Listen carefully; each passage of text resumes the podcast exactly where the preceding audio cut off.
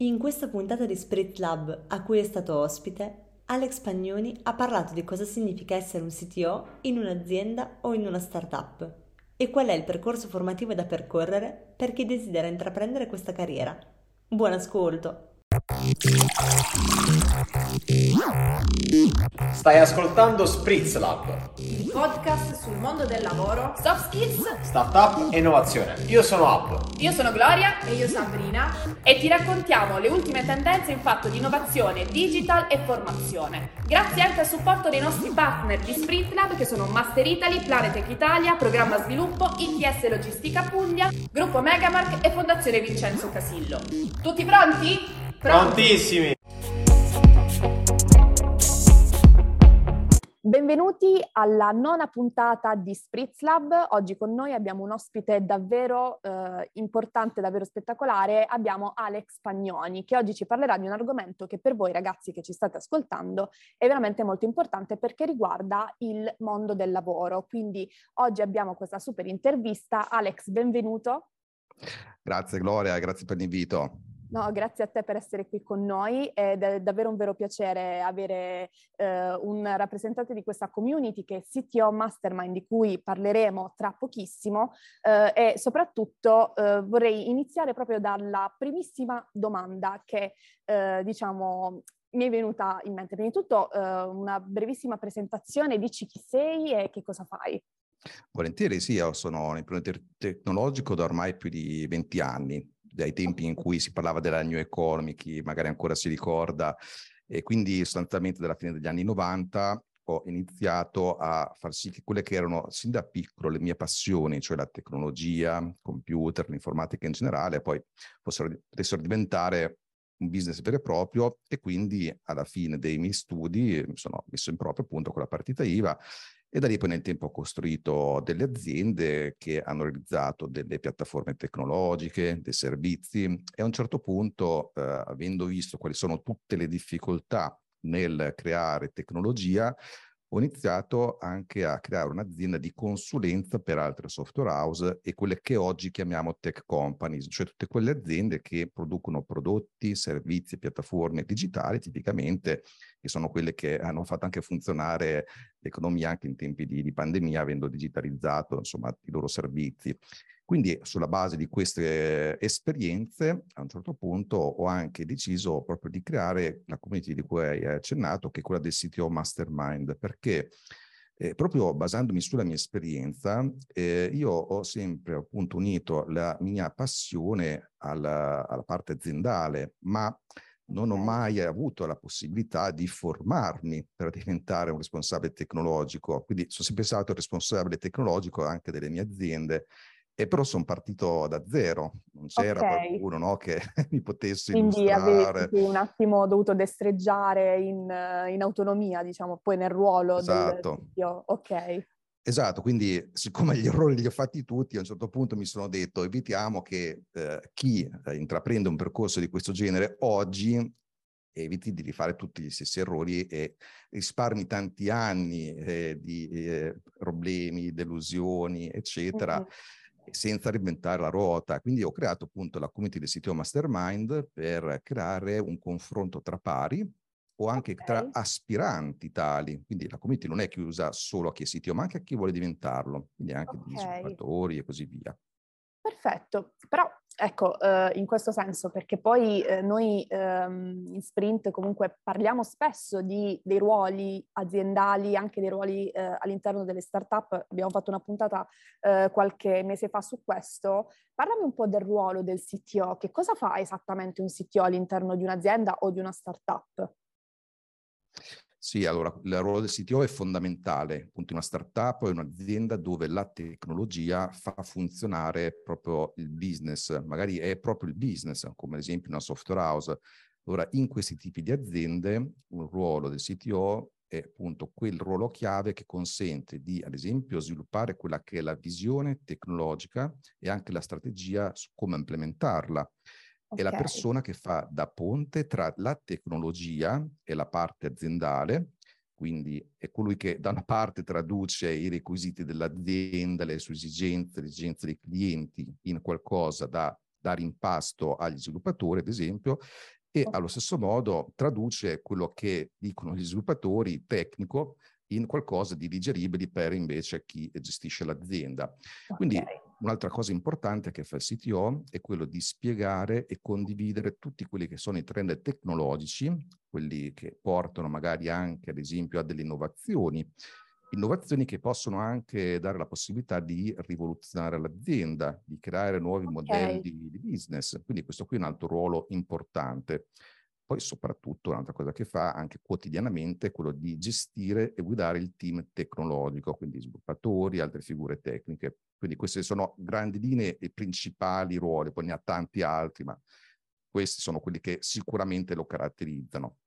Ok, ok, quindi comunque è eh, una figura fondamentale come, come il CEO, come il CFO, come il CEO all'interno di un'azienda, quindi effettivamente è una... Eh, è una figura, come dici tu, appunto, che crea un ponte tra, poi eh, diciamo per esperienza, a volte è anche molto complesso parlare con la parte tech, quindi con gli sviluppatori all'interno di un'azienda, eh, proprio se sei nella parte di management che si occupa un po' più prevalentemente del business.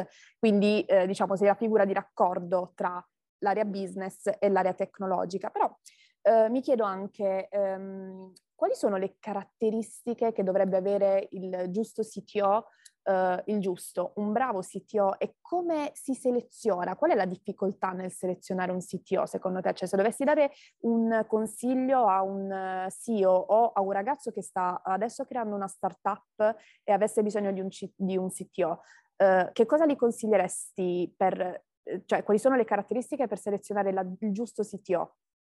Sì, allora un CTO per essere bravo e poi dipende molto anche dallo stadio in cui si trova l'azienda, ma dopo lo spiego meglio, deve avere delle caratteristiche tali per cui ha sia degli soft skill che degli hard skill. Gli hard skill sono quelli tecnici, cioè comunque deve avere costruito negli anni quell'esperienza appunto tecnica che gli consente di comprendere bene tutta la parte tecnologica, magari ha iniziato anche come sviluppatore, quindi ha fatto anche tutto quel percorso che da sviluppatore, poi senior, eccetera, eccetera, architetto software o cloud e così via, gli hanno costruito quel background di competenze per le quali poi è in grado effettivamente di guidare la visione tecnologica. Okay. Dall'altra parte però servono appunto i soft skill, che sono quelli che dal punto di vista di chi vuole diventare CTO spesso sono la parte più difficile, perché magari molti sviluppatori eh, adesso è una generalizzazione, però tendenzialmente sono un po' più introversi, un po' più chiusi, Beh, no? Sì, sì, effettivamente non sono proprio troppo estroversi, poi ci sono quelle perle un po' all'interno del mucchio, però generalmente sì. Esatto, quindi eh, molti si ritrovano a diventare, tra virgolette, manager e vengono lanciati nella fossa dei leoni con magari persone che sono abituate ad un linguaggio diverso, a ragionare in termini di business, quindi un CTO deve crearsi anche questi appunto soft skill che eh, alla fine portano ad avere delle competenze manageriali, quindi comprendere gli aspetti di business, eh, okay. eh, costruire le capacità di leadership, saper prendere decisioni, eh, capire come organizzare l'attività, il team e poi essere bravo a comunicare sia all'interno che all'esterno e anche con diversi tipi di personalità, perché abbiamo dalle persone meno mature a quelle più mature e diversi livelli di conoscenza. Abbiamo il super esperto, come dall'altra parte colui che invece non comprende nulla a livello tecnologico, quindi deve saper calibrare la comunicazione a seconda del contesto, delle persone che ha davanti e così via. Quindi queste sono le, diciamo, le, le, qualità che deve costruirsi nel tempo un CTO. Lato invece okay. azienda che cerca un CTO, allora innanzitutto l'importante appunto è cercarlo, se non lo si ha nella situazione che dicevi prima. Prima facevi bene a elencare, no? C'è il CEO, il CFO, eccetera. Ci deve essere anche il CTO e soprattutto il CTO come primo team ha il team business, quindi è proprio alla pari con appunto il CFO, okay. eccetera quello è il suo primo team. Il secondo team è poi invece quello tecnico. Quindi magari al contrario di come la pensano molti, perché questo è un po' il concetto alla base che dovrebbe far parte di quello che è il board aziendale, quindi chi prende decisioni in azienda. Quindi detto questo, eh, per cercarlo effettivamente non è semplice, perché io li chiamo dei moderni unicorni digitali, cioè delle persone che se li vedi vanno afferrati al volo. Sì, sì, sì, assolutamente eh, a ruba Sì, sì, assolutamente. Infatti cosa accade? Spesso nelle startup il CTO in realtà è il primo sviluppatore che cresce nel tempo e quindi magari un po' perché comunque un CTO è costoso come figura, ce ne sono pochi e comunque magari non si ha bisogno di un CTO a tempo pieno in fase di startup, può bastare magari uno sviluppatore bravo che cresce, che quindi okay. comprende bene come è composta l'architettura tecnologica, le prime righe di cose, eccetera, e lo si fa crescere. Ma ci sono esempi di aziende note a tutti, diventate insomma, soprattutto poi in questi ultimi anni, dei, dei giganti, dove io personalmente ho conosciuto quelli che oggi sono i loro CTO, che mi hanno proprio raccontato di essere partiti come sviluppatori, okay. di poco tempo sono diventati eh, delle figure di riferimento. Ci sta anche perché, mhmm, diciamo, per esempio nella nostra esperienza di hackathon, spesso chi si occupa nella progettualità di sviluppare poi il sistema tecnologico, l'architettura tecnologica durante eh, la competizione è poi la persona che ha sposato la mission è stata nel progetto fin dall'inizio, quindi anche dal esatto. punto di esatto. vista business eh, è la persona che ha una visione già un po' più completa rispetto magari al nuovo sviluppatore che è appena entrato e deve comunque fare tutta una parte di onboarding. Giusto? Esattamente, è proprio così. Okay. Infatti questo consente di mettere la persona proprio in pole position.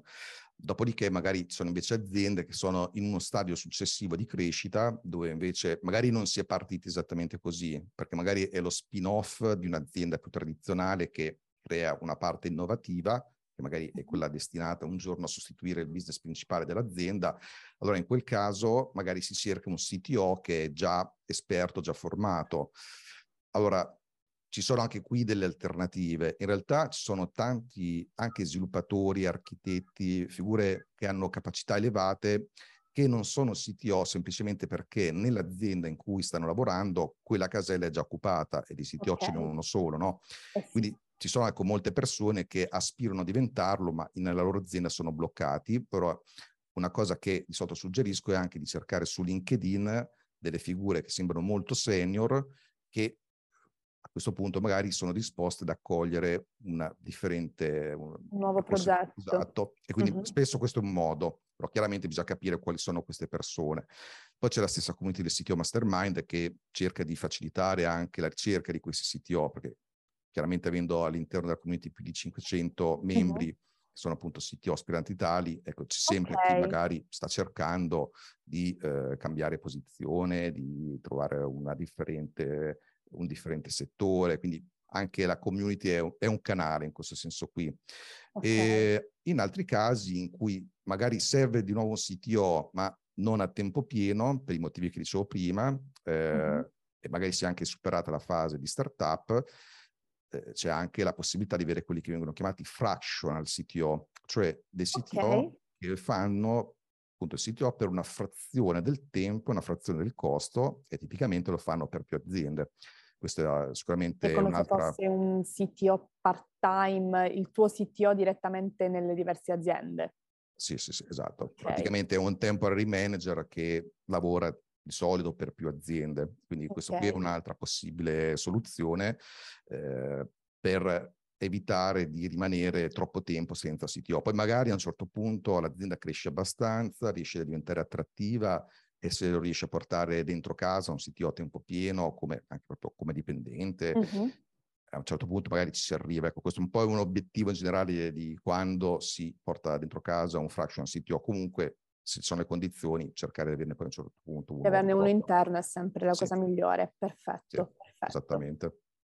Allora, eh, in questo senso, um, qual è Ora, tu sei un CTO, quindi mh, mhmm, raccontami un po' come ti sei formato e quali sono i consigli che daresti a, un, a una giovane o un giovane aspirante sviluppatore CTO che, vo- che, vuole arrivare a quel punto nella propria carriera, proprio a livello formativo. Allora, io personalmente sono autodidatta, proprio perché okay. fin da proprio piccolo, tipo sei anni, mi avevano regalato il Commodore 64 e da lì era partita la passione, quindi ho iniziato a programmare, a fare cose, quindi da quel punto in poi eh, mi è venuto naturale a un certo punto al termine delle superiori non continuare. Mi dovevo iscrivere okay. a informatica a Bologna, però invece mi è venuto completamente naturale invece aprire partita IVA. Ah, Però okay. questo qui, diciamo, chiaramente è un percorso... Ti sei lanciato proprio subito nel mondo sì, della sì, partita sì. IVA. Sì, sì, assolutamente. Molto coraggiosamente, perché è una giungla chiaramente da diversi punti di vista.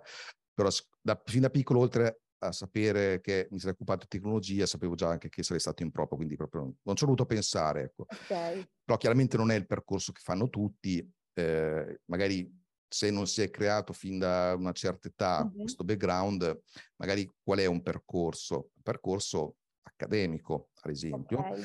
quindi eh, scegliere qualche facoltà di stampo tecnologico, uh-huh. eh, ce ne sono diverse che... STEM, che può essere esatto. dall'ingegneria, esatto. giusto? Sì, esatto. Ce ne sono varie che coprono in, in, modi differenti il campo informatico, da quelli più, eh, diciamo, teorici di computer science a quelli un po' più pratici di, so, informatica applicata, uh-huh. però sostanzialmente già il fatto di aver intrapreso quel percorso aiuta. E dopodiché servono un po' di anni di esperienza come sviluppatore, appunto. Ok. E sempre, questo è fondamentale, continuare a formarsi. Quindi concorsi di formazione. Quindi non finiamo l'università o il nostro percorso di studi e ci fermiamo, ma continuiamo. No. Quindi ragazzi che state ascoltando, questa è una costante in qualsiasi cosa che vol- vorrete fare da grandi. Non si ferma mai la formazione, quindi quando si parla di percorso formativo, di percorso educativo, è un punto che parte da quando siete piccoli fino a quando, eh, diciamo, finite tutto, quindi non, non, si finisce mai di imparare, quindi continuate a formarvi, consiglio proprio spassionato.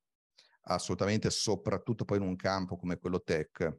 Esatto, perché... perché... cambia tutto tutti i giorni, quindi a volte è anche difficile stare dietro a tutte le cose che, che si evolvono, che cambiano. Secondo te sono eh, I percorsi universitari, eh, questa adesso domanda proprio off topic, eh, oggi sono mh, diciamo anche adeguati a eh, quella che è il mondo della tecnologia oggi? Oh, tendenzialmente no, ma per questioni proprio strutturali inevitabili. Il loro contributo è soprattutto sulla formamentis e dare un background soprattutto okay. teorico, ma in alcuni casi anche un pochino più pratico, di elementi di programmazione, di uh-huh. eh, gestione di codice, di basi, di, di repository, di come si progetta a grandi linee il software, però poi quello che assolutamente conta è impattare contro la realtà. Okay, eh, esatto. Quello è importante perché poi dopo è lì che effettivamente eh, si comprende bene quali sono trend tecnologici, qual è il linguaggio, cioè l'università per forza di cose non può rimanere aggiornata sull'ultimo framework uscito un mese fa che già ha spopolato, quindi però dà quelle basi importanti per poi eh, comprendere bene come magari studiarle, ad esempio, queste, queste nuove tecnologie e tutto quel background tecnico che consente di comprendere cos'è un algoritmo, o come ottimizzare alcune parti di codice. Ecco, su questo è assolutamente importante. Quindi... Ok, no, più che altro perché poi è una domanda che a noi fanno molto spesso ed è proprio quella di eh, ma riesce poi un percorso universitario a stare al passo? E qui noi stressiamo molto quello che hai detto tu, l'università forse non, è, ehm, non si adegua molto facilmente alle nuove tecnologie, ai nuovi linguaggi, ma quello eh, che l'università fa e deve fare il suo ruolo è quello di aiutarvi a dare un, eh, diciamo una forma mentis, esattamente come hai detto tu, un modo di pensare, di approcciare la tecnologia e il, il codice per poi affrontare in maniera proficua tutti i linguaggi di programmazione, qualunque essi siano. Poi la parte più tecnica, strettamente tecnica, si apprende col, sul campo, giusto Alex mi le conferma sì, di questo, sì. però il modo di pensare, di approcciarsi alla materia eh, ve lo dà soltanto il campo universitario, quindi su questo eh, le università sono eh, diciamo il fulcro della sapienza sotto questo punto di vista. Mi, mi, chiedevo, quindi abbiamo parlato di CTO Mastermind, ma che cosa fate esattamente? Che cos'è? Raccontami un po' la vostra community, quanti siete, dimmi un po', raccontami un po'. Volentieri, sì, allora innanzitutto è un posto virtuale dove si, si vanno ad aggregare persone che altrimenti avrebbero grandissime difficoltà a confrontarsi tra di loro, condividere esperienze, evitare appunto quella marea di errori di cui parlavo prima, porre domande in modo da attingere all'esperienza di altre persone che già ci sono passati. Quindi innanzitutto eh, ci si incontra come community su Slack, che è una chat di gruppo, quindi quello è diciamo, uno diciamo, dei, certo. dei, principali canali. Ma al di là di questo, poi c'è tutta una serie di eventi anche fisici che portiamo avanti, di rubriche, di contenuti, di podcast, quindi, ad esempio, ogni settimana eh, c'è un incontro in diretta che si chiama CTO Lunch su Telegram, chiunque può eh, partecipare, okay. dove si discute di un tema. Eh, quindi ogni membro può eh, dire la sua o fare delle domande ad un esperto di quella materia che viene invitato, con il quale la settimana prima abbiamo pubblicato una puntata di quello che chiamiamo il CTO Show cioè una chiacchierata tra me e quest'altro CTO o esperto che viene pubblicata sia su YouTube in video che in audio nel CTO podcast, dove in circa mezz'ora, un'ora si discute di uno o più argomenti di interesse, eh, proprio questo qui per condividere le proprie esperienze e eh, insegnare anche delle cose un po' più di frontiera, perché abbiamo membri di tutti i settori, un po' come dicevo sono più di 500 membri, poi dopo eh, quelli che proprio sono iscritti che, alla community che è assolutamente gratuita peraltro sono questi, ma poi in realtà abbiamo visto degli ascolti del podcast che sono molti di più quelli che comunque seguono le nostre iniziative. Poi ci sono okay. anche degli eventi fisici che sono chiamati CTO Meet, che eh, più o meno sono 4-5 all'anno, dove ci vediamo, ad esempio l'ultima volta a Milano, eh, e ci incontriamo tra appunto CTO aspiranti tali, anche qui da una parte per un talk iniziale dove viene introdotto un qualche tipo di tema di interesse e poi per fare networking, conoscersi, eh, fare amicizia, confrontarsi. Fare, abbast- quindi... fare rete, quindi sostanzialmente. Sì. Ok. Sì. Ehm, quindi Milano dove vi incontrate anche solitamente, così sappiamo dove indirizzare i giovani e futuri CTO?